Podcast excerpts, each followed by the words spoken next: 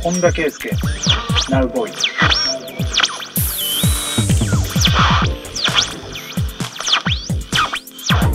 本田圭佑。ナウボイス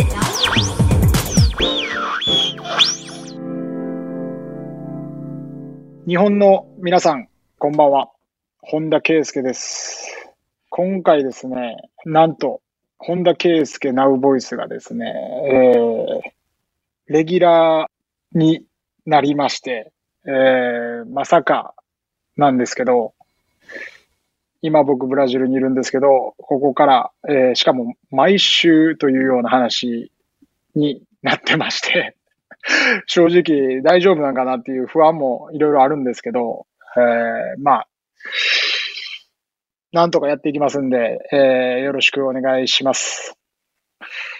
えっと、どんな感じで進めればいいか、あの、まだまだ、あの、ラジオ、前回、スケートの宇野昌磨さんと対談やらせてもらったのが初めてだったので、これが2回目なんですけど、まだ勝手が全然分かってないんで、また、今回、あの、ちょっとお手伝いをしてもらわないと、まあ、まあ、進められないということで、えーよろしくお願いします。はい、お手伝いさせていただきます。日本放送アナウンサーの東島えりです。本田さん、レギュラーです。嬉しいです。大丈夫なんですかね？あの、はいもう、不安しかないですけどね。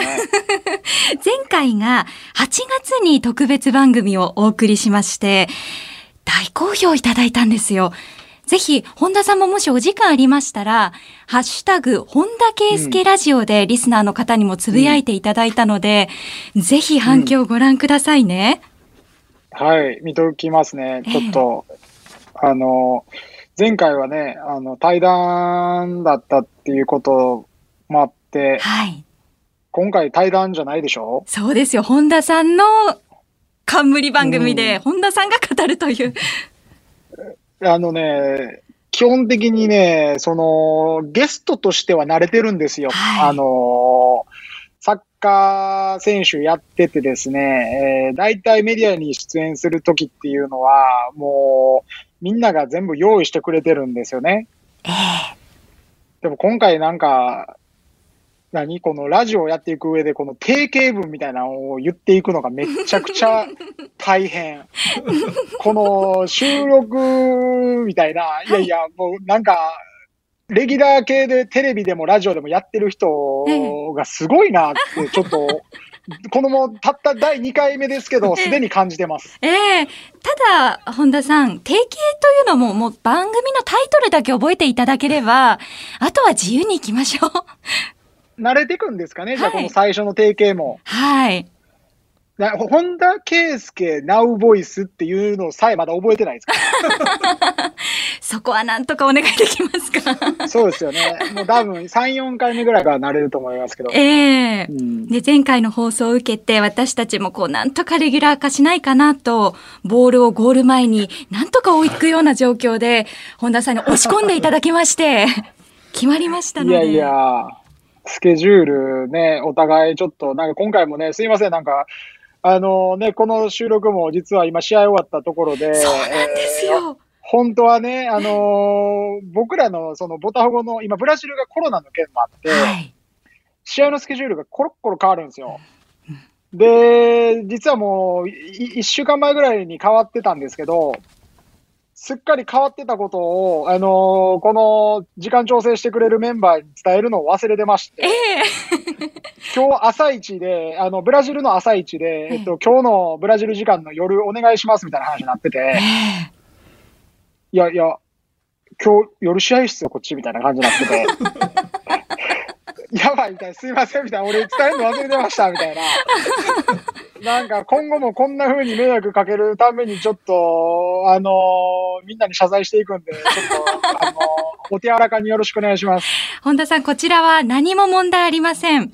ありがとうございレます。ギュラー化にあたってですね、もうとにかく本田さんのパフォーマンスの邪魔だけはしたくないので、もう試合の直後も直後ですよね、この時間。なので、はい。クールダウンだとか、マッサージしながらだとか、何でも構いませんので、リラックスしあいいねはい、お付き合いいただければと思います。はい。ありがとうございます。で、前回もね、聞いていらっしゃらなくて、今回初めてという方もいらっしゃるかと思うんですけれども、改めて、本田さんは今ブラジルにいらっしゃって、で、私、東島が東京有楽町の日本放送のスタジオにおります。リモートで、うん今お顔を見ながらお話をしているという状況ですね。はい。でもこれで毎週できる時代なんですよね。いや、本当ね、あの、音声のラグもそんなになく、はい。メディアのあり方っていうのがどんどん変わっていってますよね。うん、そうですよね。うんそこにリスナーの方の反響も加わってということなんですが、前回もね、いろんな方が聞いてくださっていて、中には、あの、高校生の男の子だったかな。あの、学校の休憩時間に何とか聞きますと、お手洗いに駆け込んででも聞きますという方がいらっしゃって、大丈夫かな、それ。バレなかったそこまでやるんだったら学校行かんかったらいい。上を行きますね、本田さんは。あの、その方からまた改めてメッセージが届きました。よちまーるさんという方。10分休憩になり、ゆっくり聞いています。読まれた瞬間に、やったーと授業中なのに叫んでしまい、みんなから怖い怖いと言われました。また、ラジオやってください。家に帰ってからまたゆっくり聞きます。ということなんですね。いろんな状況がありますね、リスナーの方も。いやいや、本当ね、あの、休み時間はね、ラジオは聞かなくていいんで、しっかり遊んでほしいなと思いますね、休み時間は。勉強ではなく遊びですね。あのね、学校っていうのは、あの勉強というよりは友達と遊びに行く場所なんですよ。うん。あの、最低限やっとかないといけない、あの読み書き、計算。まあ、大人って使わないですから、あの最低限ね、あの、やっとけば、あとは休み時間はもう目いっぱい友達と遊ぶっていうのがまあメインなんで、ラジオに関しては、あの時間ある時にたっぷり聞いてもらえればなと思います。うん。今は聞き直し機能というのもね、例えばアプリを使ったりだとかでしたありますのでね。いつでも自由に聞いていただければと思います。ツイッターでもね、たくさん反響をいただいたんですよ。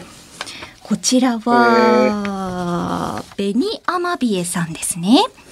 YouTube などの映像配信が全盛の中で、なぜラジオと思ったけれど、本気で話すことで音声業界を盛り上げていくことができればと思ったからという、本田圭佑さんの姿勢がすごくかっこいいと思いました。という。中でもね、ラジオにコメントしづらいなまあ、そうですね。ナウボイスとの関係性もあるんですけど、はい。そもそもナウボイス作ったのもそうだったんですけど、映像はね、なんかそんな、なんかしょっちゅう見せれるもんじゃないんですよね。うーん。うん。やっぱ向き不向きがあってですね、うん、自分の自宅をあんまり映したくないとか、うん、でも音声とか言葉とかって、その中身、その人のない中身なので、なんていうかな。今30、若干34歳なんですけど、これが44になっても54になっても64になっても、深みって増していくじゃないですか。でも見た目ってどんどんボロボロになっていくわけですよ。うん。であれば音声ってやればやるほどいけるんで、もう僕死ぬまで別にラジオやっていくこともできるわけですよ。むしろそのパワーは増していくわけですよね。は人生経験が増せば増すほど、この音声に強みが出てくると。でも、一方で見た目というのは、年が増せば増すほど、別に人から喜ばれるような見た目じゃどんどんなくなっていくということで言えば、これはすごく投資、投資としてはすごくね、あのーいいんですよ。長いんです。息が長いメディアなんですよ。本田さん確認ですが、一生ラジオやっていくということでよろしいでしょうか？いやいやいやいや バトンタッチはね、あの、次の世代にバトンタッチしていくんで、はいあの、リレー方式で永久にっていう意味で。はい。あの、スタッフがスタンディングオベーションしかねない 雰囲気で盛り上がっておりますけれどもね。まあ、そのぐらいの気持ちでいらっしゃるということですよね。はい、頑張ります。どんな番組になるのか、それは本田さんとリスナーの方でぜひ作っていっていただければと思います。余すことなく本田さんの今の声をお届けします。10月まではネット局向け、そして11月からは東京の日本放送でもお送りしていきますので、皆さんぜひお付き合いくださいね。東京有楽町と本田さんはいらっしゃることってありましたか？えっと、ないですね。ええはい本当にビルの一角にうん。日本放送ありまして、ああ、そうなんですね。ちょっと行ってみたいですね。日本帰国した時は一度顔出してみたいですね。本田さんのシーズンというのは、いつまでということなんでしょうか、えっと、今回はイレギュラーで、本当なら12月にブラジルリーグ終わるんですけれど、ええ。えっと、スタートが遅れたっていうので、2月の、えー中旬まで今のところ試合が、えーあります。え。え。なので、それ以降、一応フリーになる予定ではあるんですけど、ちょっとどういう、2月以降にフリーにされても、なんかそんな時時期にフリーにされたことがないので、えどうなんのかちょっと分かってないですね、自分でギュラーですよその先も。ね。ええうんまあコロナの状況もありますので、ただ希望としては、もしかしてこの有楽町で本田さんと再会ができて、生放送なんていうのも実現したらいいなと夢だけ見ておきますね。はい、楽しみです。はい。さあ、リスナーの方もぜひご参加ください。サッカーもそうですけれども、サポーターがいないと成り立ちませんのでね、メールそしてツイッターでどんどんご参加ください。ブーイングはやめてくださいね。本田さんはメンタルが強くていらっしゃるんですけど、我々スタッフはね、まだ出来上がっていませんので、あの、お手柔らかにお願いします。なんかね、はいでも、バランスだと思うんですけどね。はい。ご意見はね、ありがたく。うーん、なんか僕のこう大事にしてることですけど、やっぱりこう批判とかって一番こう、なんていうんですかね、褒められるのが人間って一番嬉しいと思うんですけど、批判する人っていうのもやっぱりその批判するために時間を使ってくれてるので、はい。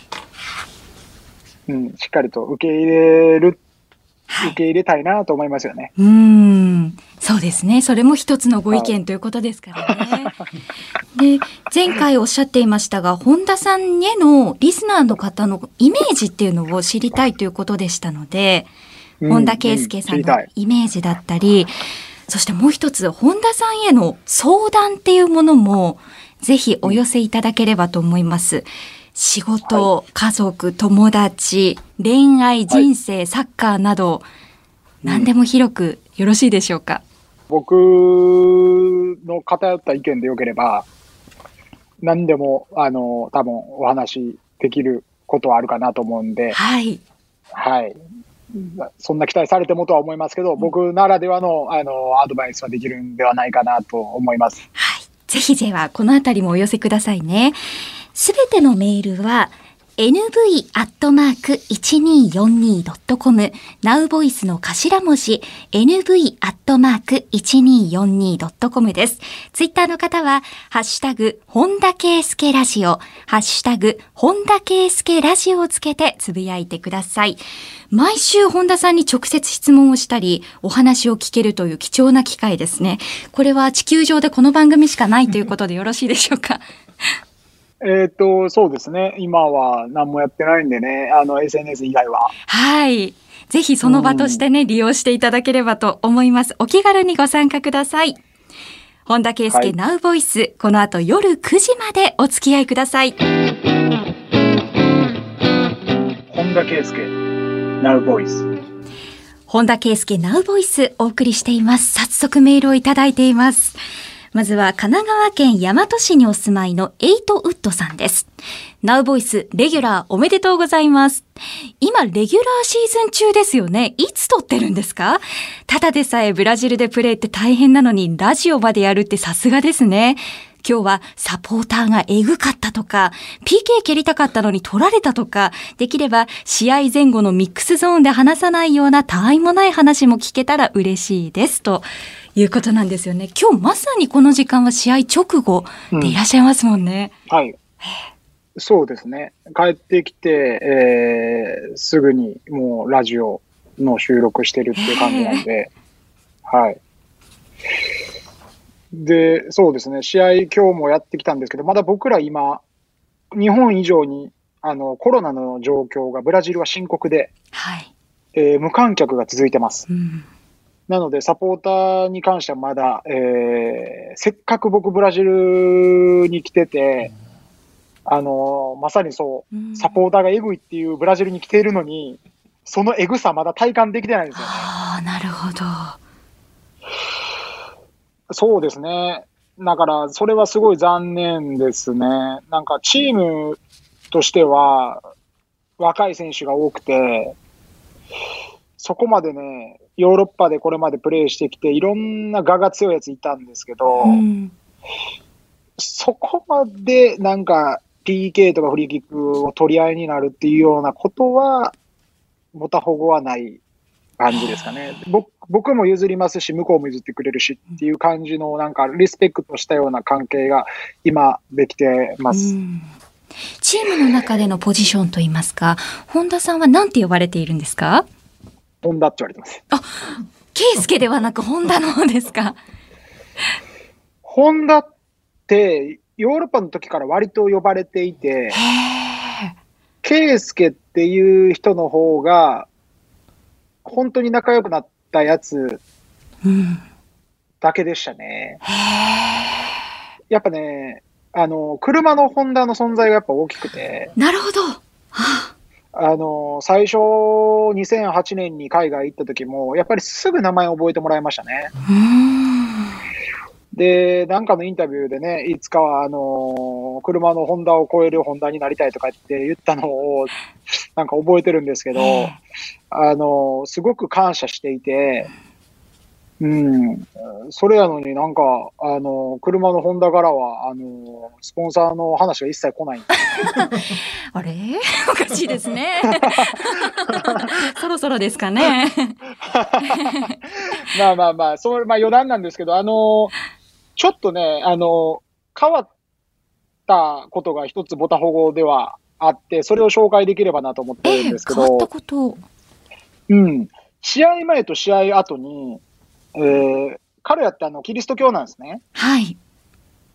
で、まあその、なんていうんですかね、えっと、日本でいうお経はい。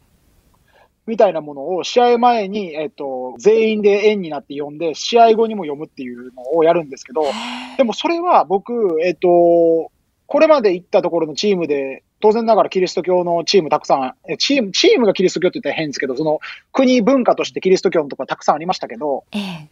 初めてですね、これだけちゃんときちっと試合前に読んえ歌って、えっと、試合後にも歌って解散するんですよ。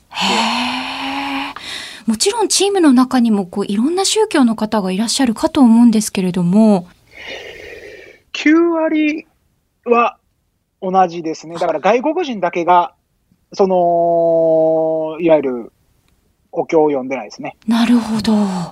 9割方そうなんですね。はい。もう外人以外は全員読んでますね、ええちゃんと。まあ、そこは宗教に対する向き合い方っていうものの文化性を感じますね。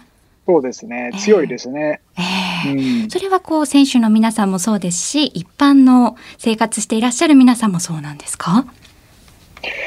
どうなんですかね。あの、先ほど言ったように、この2月に僕ブラジル来て、はいもう半年以上経つんですけど、もう来た瞬間にもうちょうどこのコロナ始まったんで、うん。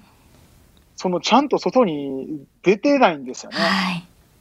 だから、一般の人たちの生活っていうのが、今のこう外の感じが普通なのかどうかさえもわからないし、ええでもコロナでこんなに感染者いて、えっと、いわゆる次々ね、あの人が亡くなっているのにもかかわらず、うん僕の家の前ビーチなんですけど、あのね、ビーチ、もう人だらけです。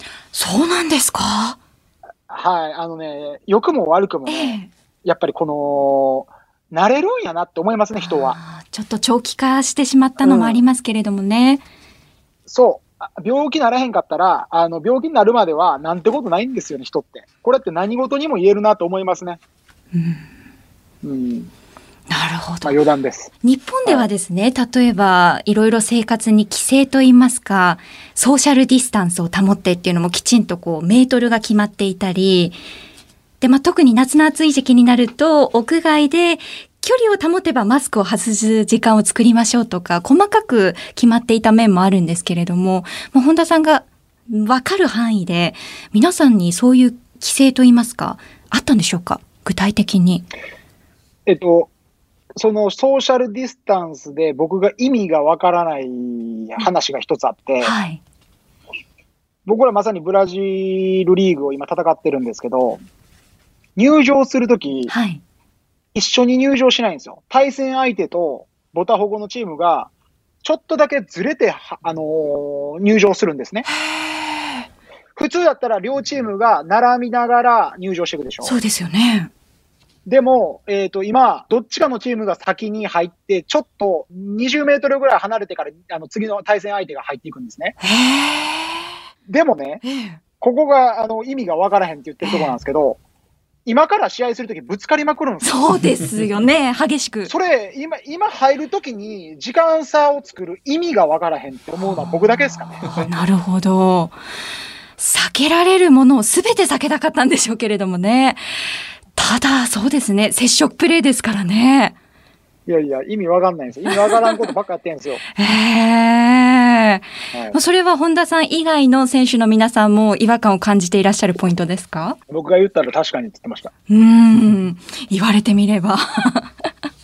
うん、おかしいんですよ。じゃあ試合やんなって話なんで。でもね、リーグ行われているという中で、ちなみに今日はサントスとの試合ということですね。無観客の試合というのは、本田選手にとっては違和感というものはもう拭えましたか？ね、これも慣れるんですよ。最初違和感だらけだったんですけど、何試合もやってるとね、なんかもうし観客がいないっていうことにも確かに違和感がちょっとなくなり始めかけていて、うん。人間って慣れるんやな思いますね、ほんまに何でも。また慣れた先の次の段階っていうのも考えていくのが難しいところですよね。なんかデジタルで、あのースクリーンでファンとかが、その、ズームかなんかでこう、映し出されてるんですね。はい。そういうのはもう今後どんどん多分、観客が埋まっていったとしても、そのプラスしてデジタルの観戦スタイルはやったらいいでしょうねう。ん。いいとこは残しながら。うん。ですね。ううんん。あの、こういった形でリスナーの方からの質問にもどんどん答えていただきます。引き続き、nv.1242.com、nv.1242.com までお寄せください。本田圭佑、Now Boys, Now Boys。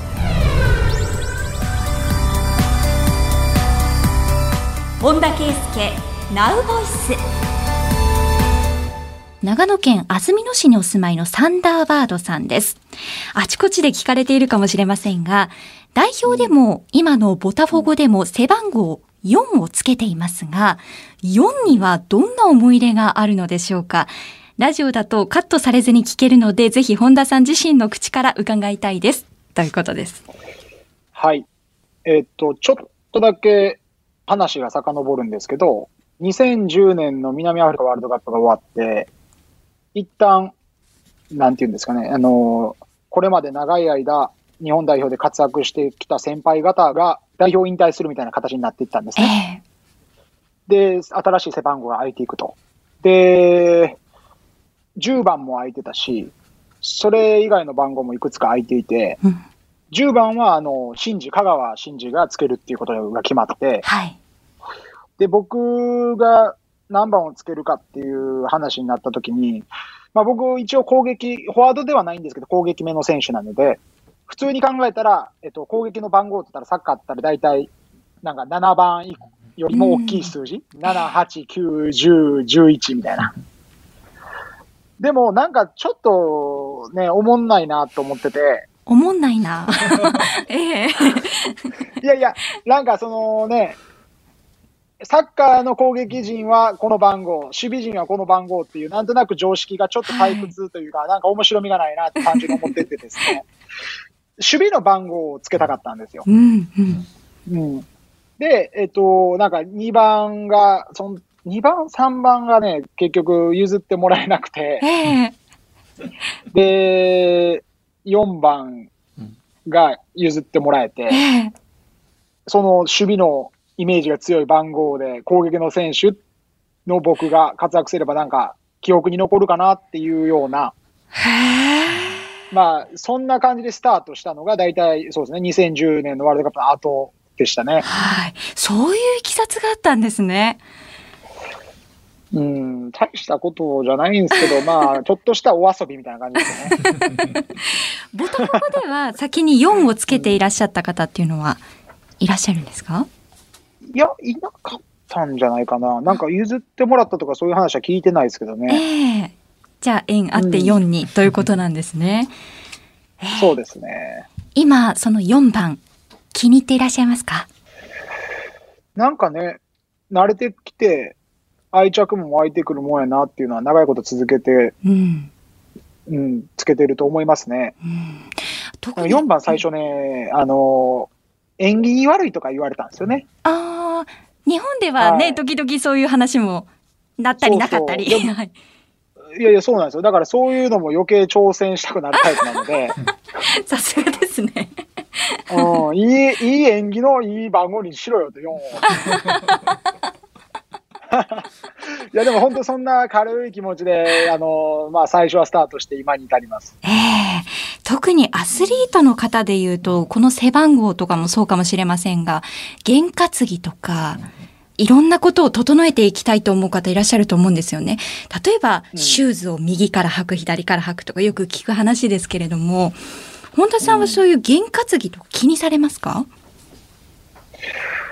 いや、あんま気にしないかな、僕は。そうじゃないかと勝手にごめんなさいね、思ってました。ごめんなさい、名前聞いて。うん、いやいやいや、そうなんですよね。うん、結構そういうとこは、なんか信信じないっていうか、うんうんあんま重要視してないですね。うーん。それよりもパフォーマンスですね。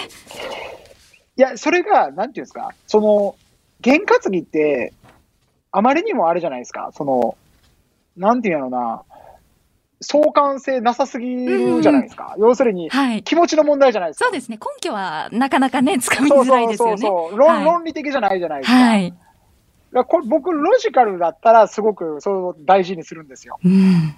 で気持ちの問題なんやったら逆になかったとしても気持ち切り替えたらいいだけの話なんで。なるほど。そんな、そんな、そんな感じですね。はい。うんよく伝わりました。あの、こういった形でリスナーの方からの質問にもどんどん答えていただきます。引き続き、nv.1242.com、nv.1242.com までお寄せください。本田圭佑、ナウボイス。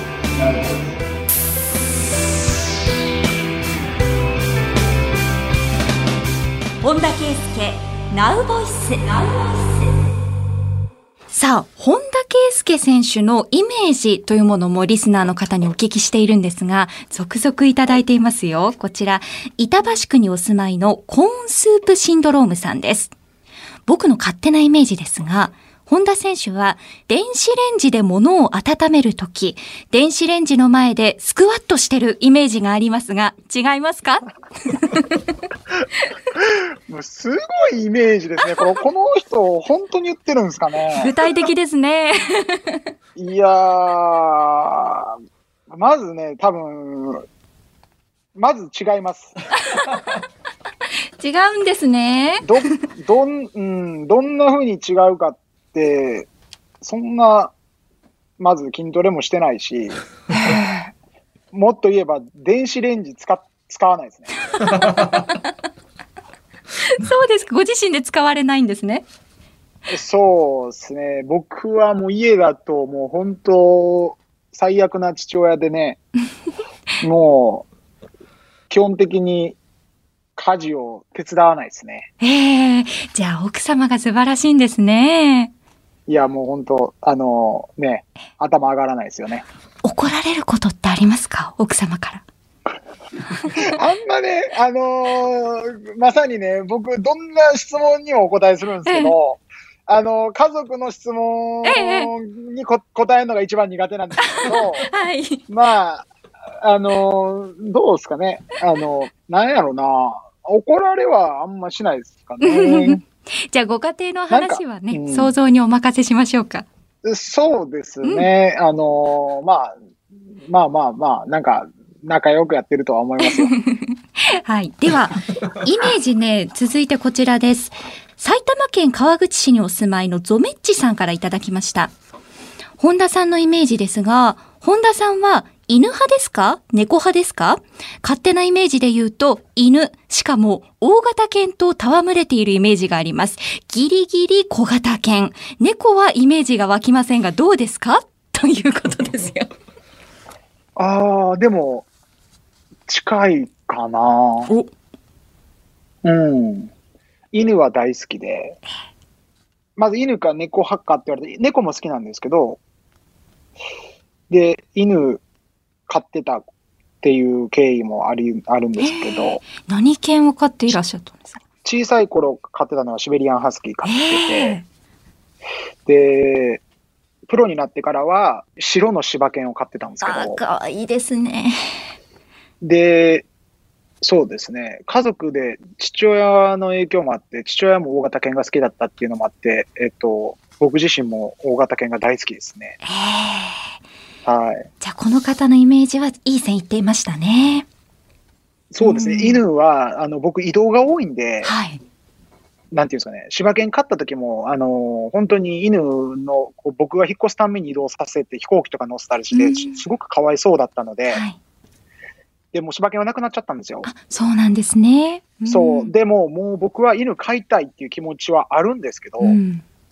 でももう、かわいそうやなと思ってるんで、僕の生活に付き合わすのは。うん。どうしてもね、でも飼えるなら、そう、理想で飼えるなら、あの、僕が定住、どっかに一つの場所に定住するなら、大型犬確かに2、3匹飼いたいであ、そうですか。す。うん、じゃあだから結構合ってます、イメージ。ということですよ、ゾメッチさん。いつかの夢にじゃあ取っておいてくださいね。本田圭佑、Now Boys。本田圭佑、ナウボイス。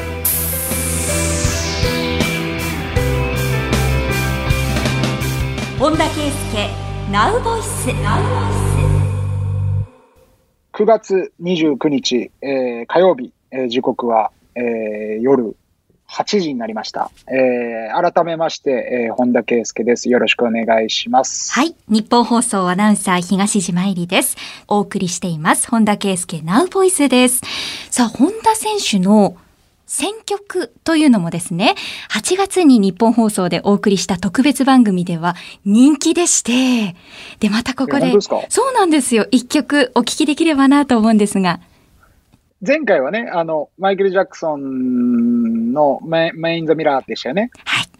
今回はですね、じゃあ、僕がすごく作詞も気に入ってる、えーダウンタウンの、えー浜田さんが歌われてる、はいえーチキンライス。で、作詞はね、松本さんが、あの、書かれてると思うんですけど、あの、曲が、ものすごくグッと来ててですね、特にふ、これ、これからの時期まさに聴くタイミングそうですすね。はい。うん。なので、ぜひ皆さんにも聴いてほしいなっていうふうに思いますね。では曲紹介をお願いします。えー、チキンライスです。ぜひ聴いてください。本田圭佑、ナウボイス。本田圭佑ナウボイスさあ、続いてのメールはこちらです。茨城県にお住まいのみすずさん。本田さん、レギュラーラジオおめでとうございます。一サッカーファンとしてどんな話が聞けるか楽しみです。そんな中、本田さんより1学年下の内田篤人選手が引退してしまいました。サポーターとしては寂しい限りなんですが、代表でも何度も一緒にプレーした本田さんから見てどんな選手でしたか？という質問です。えー、アツトはね、なんかアツトって言っていいんですかね？みんな分からへんとまでが内田選手って言った方がいいんですかね？どっちがいいんですかね？篤人でお願いします。いつもの感じで。篤人はい。はいはいはい。アツトは、なんか、年下なんですけど、はい。サッカー界って、スポーツ界、スポーツなので、なんかこう、体育会系の上下関係って言っても、なんとなく、こう、パチッとあるんですよね、はい割と。でも、アツとは下の世代でも、なんか、物おじせずに、自分の意見を、反対意見だとしてもバチッと言えるような選手で、その辺が、ずーっとキャリアを通じて変わらなかったっていうところがアツトらしいところで、多分そういう側面が彼がドイツで日本代表であれだけ成功できた、まあ一つの大きな要因なんではないかなっていうふうに僕は思ってるんですけどね。ええ変わらずにいることの難しさっていうのはもしかすると本田さんが一番よく分かっていらっしゃるかもしれませんね。変わ、うん。そうですね。変わる、僕は変わ変わるタイプなんで、自分自身で。変わり続けることを目的に頑張ってはいるんで、あの、変わらないねって言われることもあるんですけど、うん本人的に僕は変わろうとしてるんですけど、アツトに関しては、なんか、もしかしたら変わらないってことを大事にしてた選手なのかもしれないですね、見てると。うーんうんいや、もうね、やめるんです。やめ、やめたんですもんね。だから、すごく、ね、早い、寂しいですよね。なんか、ややりとりもしましたけど、LINE でなんか、先に上がらせてもらいますみたいなこと言ってましたね。うーんうん。そういう表現の仕方で。うん。いい男ですよね。なんか、生意気な側面あるんですけど、可愛くてに憎めなくて、で、先輩の僕とかを立ててくれたりもするし、うん。かといったらなんか反対意見言ってきて、芝居だろうか思ったりすることもあるし、あったんですね。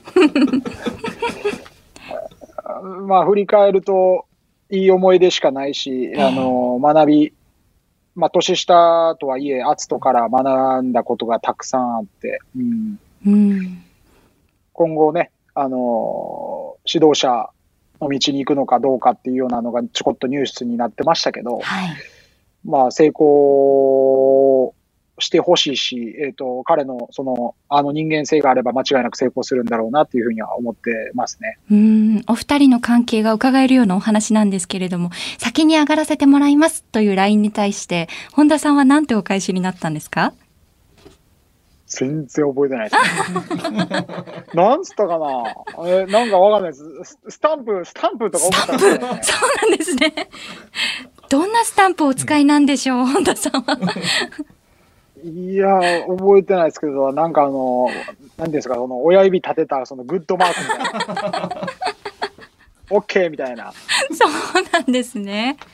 はい、多分。ただ、アスリートの皆さんの引退の決意というのは、やっぱり一般の私たちにはなかなか分かりきれない重みがあると思うんですよね。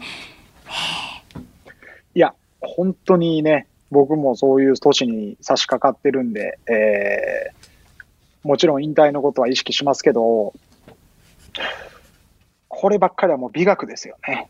美学。はい。というのも、パフォーマンスは下がり続けるわけですよ。年取れば取るほど。でも辞めない人が中にはいるわけじゃないですか。はい。でもそれもそれで美しいわけで、パフォーマンスは下がってるんだけれども続けるという美しさがあるわけじゃないですか。一つのことに打ち込むという。はい。もうその代表例はもうまさに三浦知良さんだと思うんですけど、はい。人としてもうレジェンドであり、そうですね。えー、サッカーを続けていることだけでどれだけ多くの人にうん。勇気を与えているかと。50代になられてもですからね。うん。一方で、その対局にいるのはな中田秀俊さん。あ確か29か8ぐらいで引退されたと思うんですけど、もう僕の言う5年前にはもう引退してるわけですよ。でも多分、やはりその、若干、だいたい30前後に1回、こう、なんとなく疲労が落ちにくいっていうことを感じるタイミングがあるんですよ。あ、30代前後？はい。要するに、ガーッとやるのはいいんですよ。100%やるっていうところまでは別にやれるんですよ。で、そこのパフォーマンスはそんな変わらないんですよ。20, 前うん20代前半と。ええ。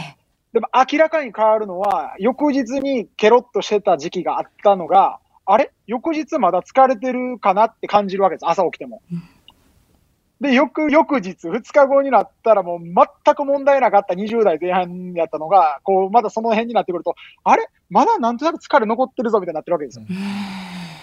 僕らで言う、これ水曜日、今今日あれなんですけど、よ3日後に試合なんですね。はい。それとかも、あのー疲れ残りながらやらないといけないとかってなるわけですよ。要するに、これを受け入れられるかどうかですよね。自分の中で。そう、もう許せなくなってくるんですよ。もう疲れてるのにやらなあかんっていうのがう。ん。うん。まあ、こんなところを攻め、なんていうんですかね。自分で消化しながら、まあ、たくさんのファンと向き合いながら、うん自分のパフォーマンスと向き合いながら、まあ、こう、自分の人生を、サッカー人生をどうするか決めていくというのが、まあ、アスリートですよね。うーん自分の中で常に体と対話をしながら、だから引退のタイミングっていうのは皆さん悩みに悩み抜かれて、やっぱりその方のベストなんでしょうね。その時の出した決断として。うん。うん、そうですね。ずるずる言ってる人もいっぱいいると思うんですけど、でもそれは仕方ないんだと思うんですよね。やっぱサッカー好きだと思うし。うんうん。うん、望まれる声もあるでしょうしね。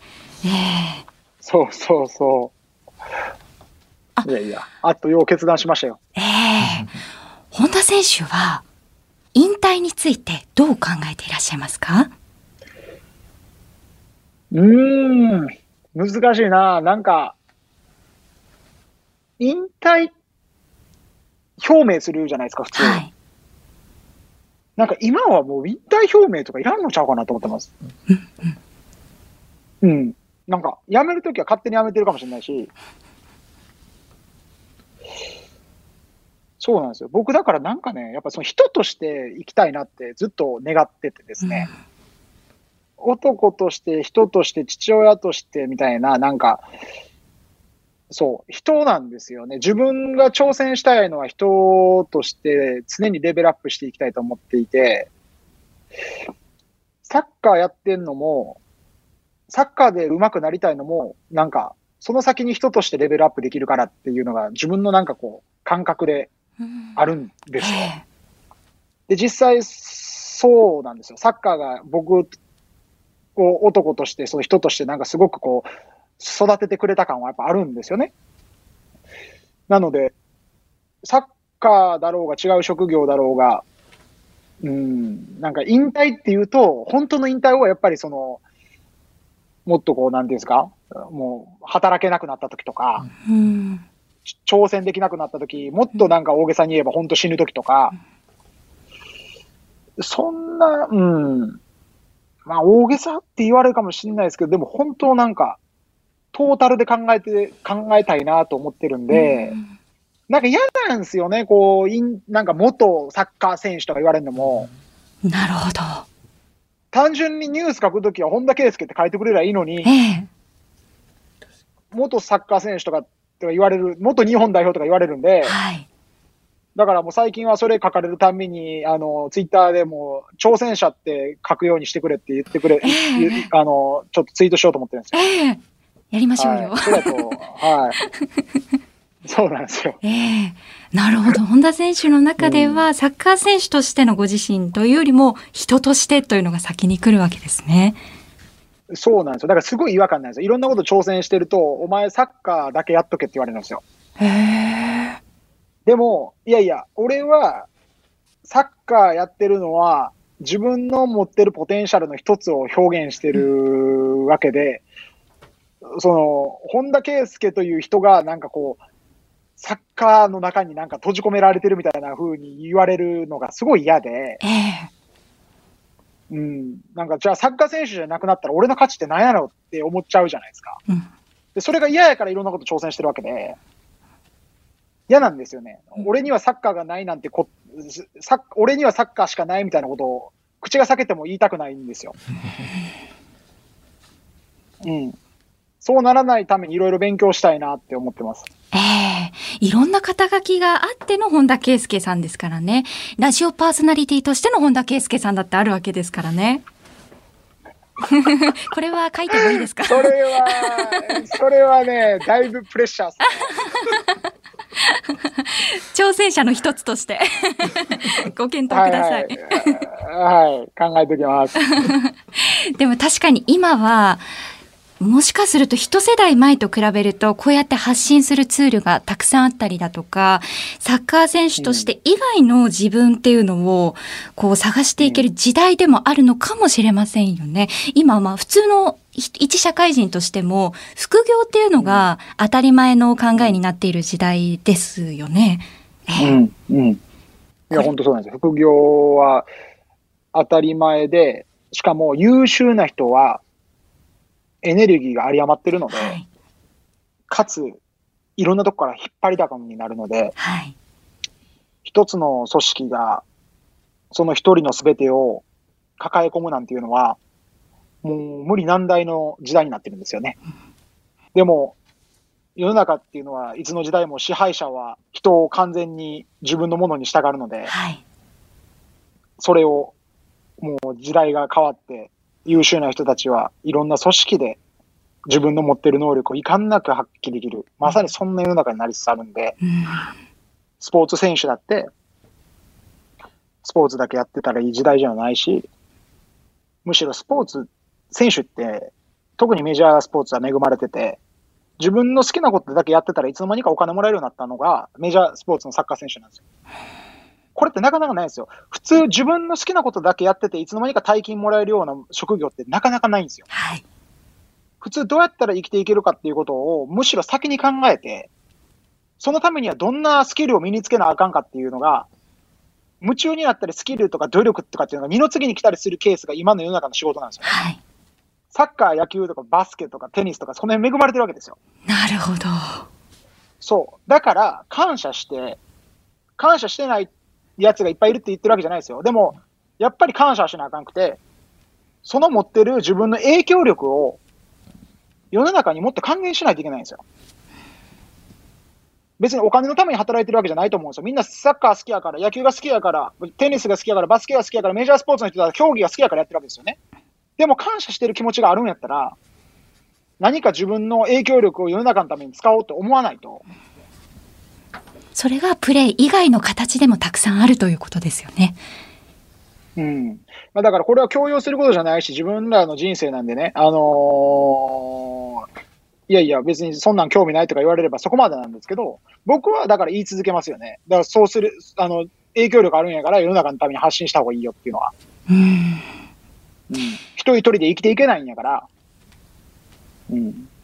ある意味この考えに賛同していらっしゃるようなアスリートの皆さんがナウボイスだったり、いろいろ発信をされているのかもしれませんね。多いですね。あの、うん、人を喜ばせたいっていう人は、ナウボイスの配信者に多くて、うん、うん、あの、いろんな人にだから聞いてほしいなと思うんですよね。えー、愛の、愛が、愛があって面白い人がね、うん、たくさん、あの、参画してくれてるので。なるほど。ぜひね、それはお声から受け取っていただきたいんですけれども。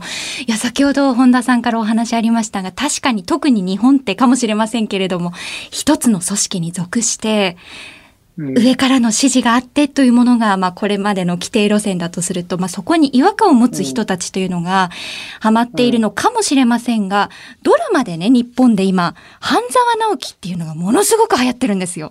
ご存知ですか、あの、前の、その、なんていうんですか、第1弾は見ましたはい、あ、あの、倍返し。はい。はい。倍返しあれ、一応あれですよね。そうです。またね、はい、視聴率がいいということは、日本のサラリーマンに刺さっているわけですよ。はい、あの物語が。なるほど、なるほど。はい、土下座させようまで、ね。第一弾はめちゃめちゃ面白かったですよ。あ、共感されながらご覧になりましたか？もちろんです、もちろんです。はい。少しね、どこか重なるところがあります。半沢直樹と本田圭佑さん。本当ですか？はい。全然ちゃうでしょう。まあ日本のブームで言うとそうなんですけれども、まあブラジル、お家で過ごされることが多いと思うんですが、ブラジルのブームって今何か終わりですか？番組だったり食べ物とかでも広く何でも構わないんですが。うーん。でもやっぱり選手たち見てるとサンバですよね。サンバ？いやいや、ブラジルといえばやっぱ音楽でありサンバでしょ。そうですけれども、そんなに生活レベルでサンバがあるんですか？えっ、ー、と、試合前のロッカールームに、そのサンバの曲が爆音で流れてます。ええー、そこで気持ちを上げて。はい、僕は聞きたくない、あの、また別の曲を聞きたいんで、あの、イヤホンして、あの、僕は自分がなんか聞きたい曲を爆音で流して そこは本田選手の流儀があるんですね。ちなみに本田さんは何を聞いていらっしゃるんですか？えっ、とね、いろいろ聞きますよ。あのーマイケル・ジャクソンだとか、うん。日本の曲だとさい、えっ、とね、ミスター・チルドレンも好きですし、うん。今日の試合前は何をお聞きになりましたか？今日はね、今日何聞いた？今日はね、えー、あの、あれ聞きましたね、あの、なんだっけど、あの、セプテンバー、わかります？セプテンバー、はいはいはいはい。はいアースウィンドアンドファイヤー。そうそうそうそう。ええそう、覚えれないんですよね、その名前がね。あの、セプテンバー以外。セプテンバー以外。セプテンバー以外、セプテンバーめっちゃ好きなんですよ。ええな、なんでその曲がお好きなんでしょうね。まメロディーが好きですね。ああ、自分が心地いいという。じゃあうん、おかけします。本田さん。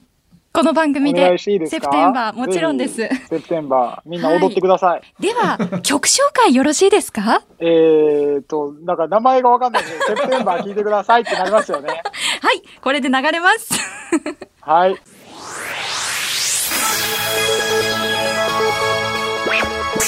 本田圭佑、ナウボイス。本田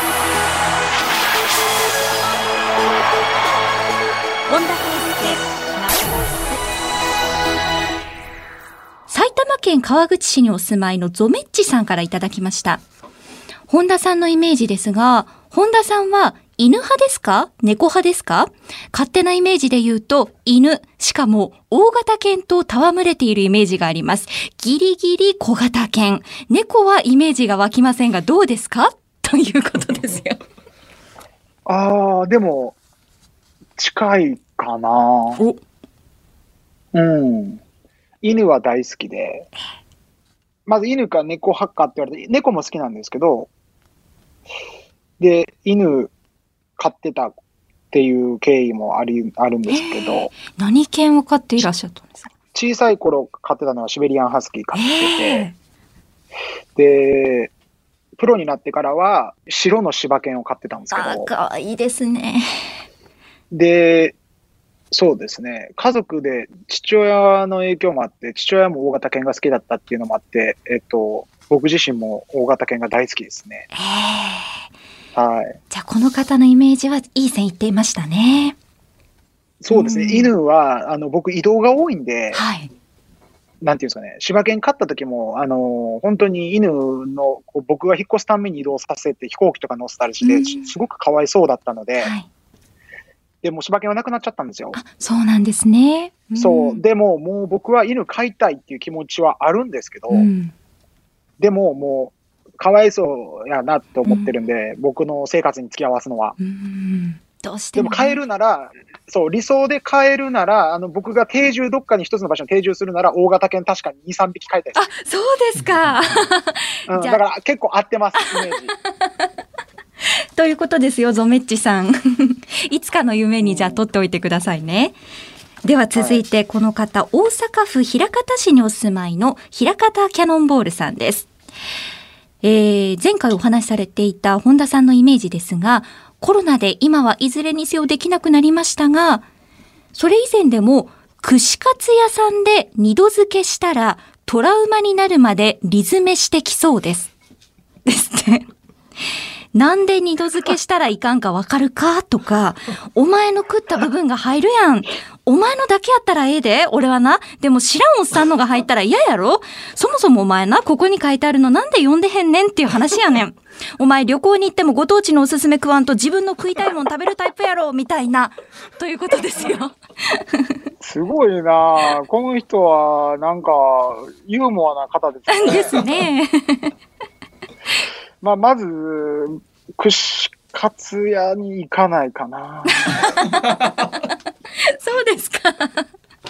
うーん。結構、食には気使ってるんで、カツあんまり食べないですね。ああ、そこはアスリートとしてという。うーん。まあでも100歩譲って行ったとしても、はい全然何も言わないですよ。もう好きにしてくれって思います。そこまで気にしていられないですよね。そう、僕のその辺に関してのなんか、多分その方のイメージって、こだわりがすごくて、なんかすごくリズメされるっていうイメージがあると思うんですけど、それは間違ってないんですよ。ただ僕は、本人がある夢や目標に向かっていて、僕にアドバイスを求めたりして時に、ええ。そうなった時に僕が本気で向き合うじゃないですか。はい。本人も本気だから。でも、その後、人の行動や努力が、その目標や夢に何にも紐づいてることをやってないとき、それでまさにその、あのね、串カツのね、その二度付けのね、論理みたいなのが働くんですよ。なんでお前はその夢や目標に向かってやってるのにそれをやってるわけと。ええ。なので、ちょっとね、あの、だいぶ誤解が、あの、僕がリズムやこだわりを見せるとこの種類の誤解があります。はい。シチュエーションにもよりますからね。食べ方とかどうでもいいです。勝手にしてくれってちょっと思ったりします。ええ何を注文しようといいし、ということですよね。はい。はい。はい。まあ、こういった細かいイメージをね、面白いことにたくさん寄せていただいていますので、引き続き募集して、もう直接本田さんに答え合わせができるわけなので。いや、面白いですね。ねいやいや、勉強なり、勉強なりますよ。え。ええあの、世の皆さんが思ってるイメージっていうのを、あの、うん特にラジオなので、こういう余白とか冗談の部分から、本当の本田さんっていうのを知っていただくという意味で、募集しましょうね。ぜひ、よろしくお願いします。はい。引き続き nv.1242.com でお待ちしています。本田圭佑、Now Voice。本田圭佑、Now Voice。えー、そろそろお別れのお時間です。はい。本田さん記念すべきレギュラーの初回放送でした。いかがでしょうか？だいぶね、あの、フリースタイルでやらせて、えーもらってるので、はい。僕は普段の会話、日常の会話とあんまり変わらない感じでやりやすかったうん。ので、まあ、あとは定型になれれば、うん、流れ、流れになれれば、まあ、もう少し自然体でやれるのかなと思ってますけど、まだその定型文を読むところが結構棒読みなところがあるかなって、多分、リスナーの方も感じてる部分があるかなと思うんで、もうちょっと自然にやれれば、あの、いいかなというふうに思ってます。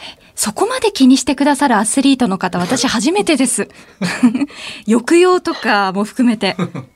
あの、いや、単純に聞いてる人が、本田圭佑はやらされてるって思ったら思んないと思うんですよ。はってことは、心の奥底から話してる言葉なのか、読まされてるのかというのは、リスナーは多分一瞬時に判断できると思うんであ、はい。そもそもこれをやろうとしてるところも自然体を出すっていうことが目的でやり始めてるので、はい。まあ当然、こう、僕自身もこだわりたい、こだわりたいなと思ってますよね。うん。そこがまたラジオの面白いところで、映像はないんですけれども、声とか、不思議とこう、仕草まで想像できてしまうような瞬間ってあるんですよね。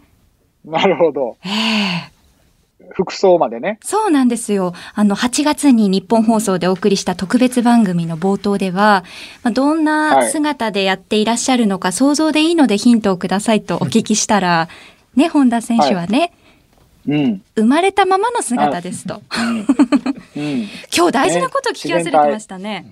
今日はどういう姿で？えっとね、今日はあのまあ今これズームもあの見見ながら画像もありながらやらせてもらってるんですけど、まあさすがにね、あのー上半身、胸あたりの異常が見えてるんで、はい。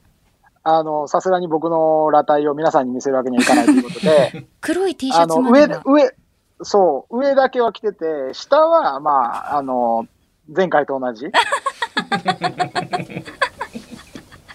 生まれたままでね。はい。生まれたままの姿で。そうですよ。その姿の本田選手のお声が聞けるの、ここだけですからね。ラジオやるときはもう、裸体っていうのをちょっとトレードマークにしようかなと。はい。そのうち映像もつながなくなってしまうかもしれないんですけど、あの、自由にやっていただけたらと思います。リスナーの方もね、ぜひピッチの本田選手とまた違う姿を想像しながら聞いてくださいね。でやっぱり面白い質問も今日ありましたけれども、引き続き本田選手へのイメージ、そして相談したいこと、nv.1242.com までお寄せください。そして、ツイッターでは、ハッシュタグ、本田圭介ラジオをつけてつぶやいてくださいね。まあ、ここでお別れになりますけれども、レギュラー化ということですので、来週もまたよろしくお願いいたします。ぜひよろしくお願いします。はい。それまでまずは怪我がないように、ご無事を祈っています。頑張ります。ありがとうございます。本田圭佑ナウボイス。ここまでのお相手は、日本放送東島エリと、本田圭佑でした。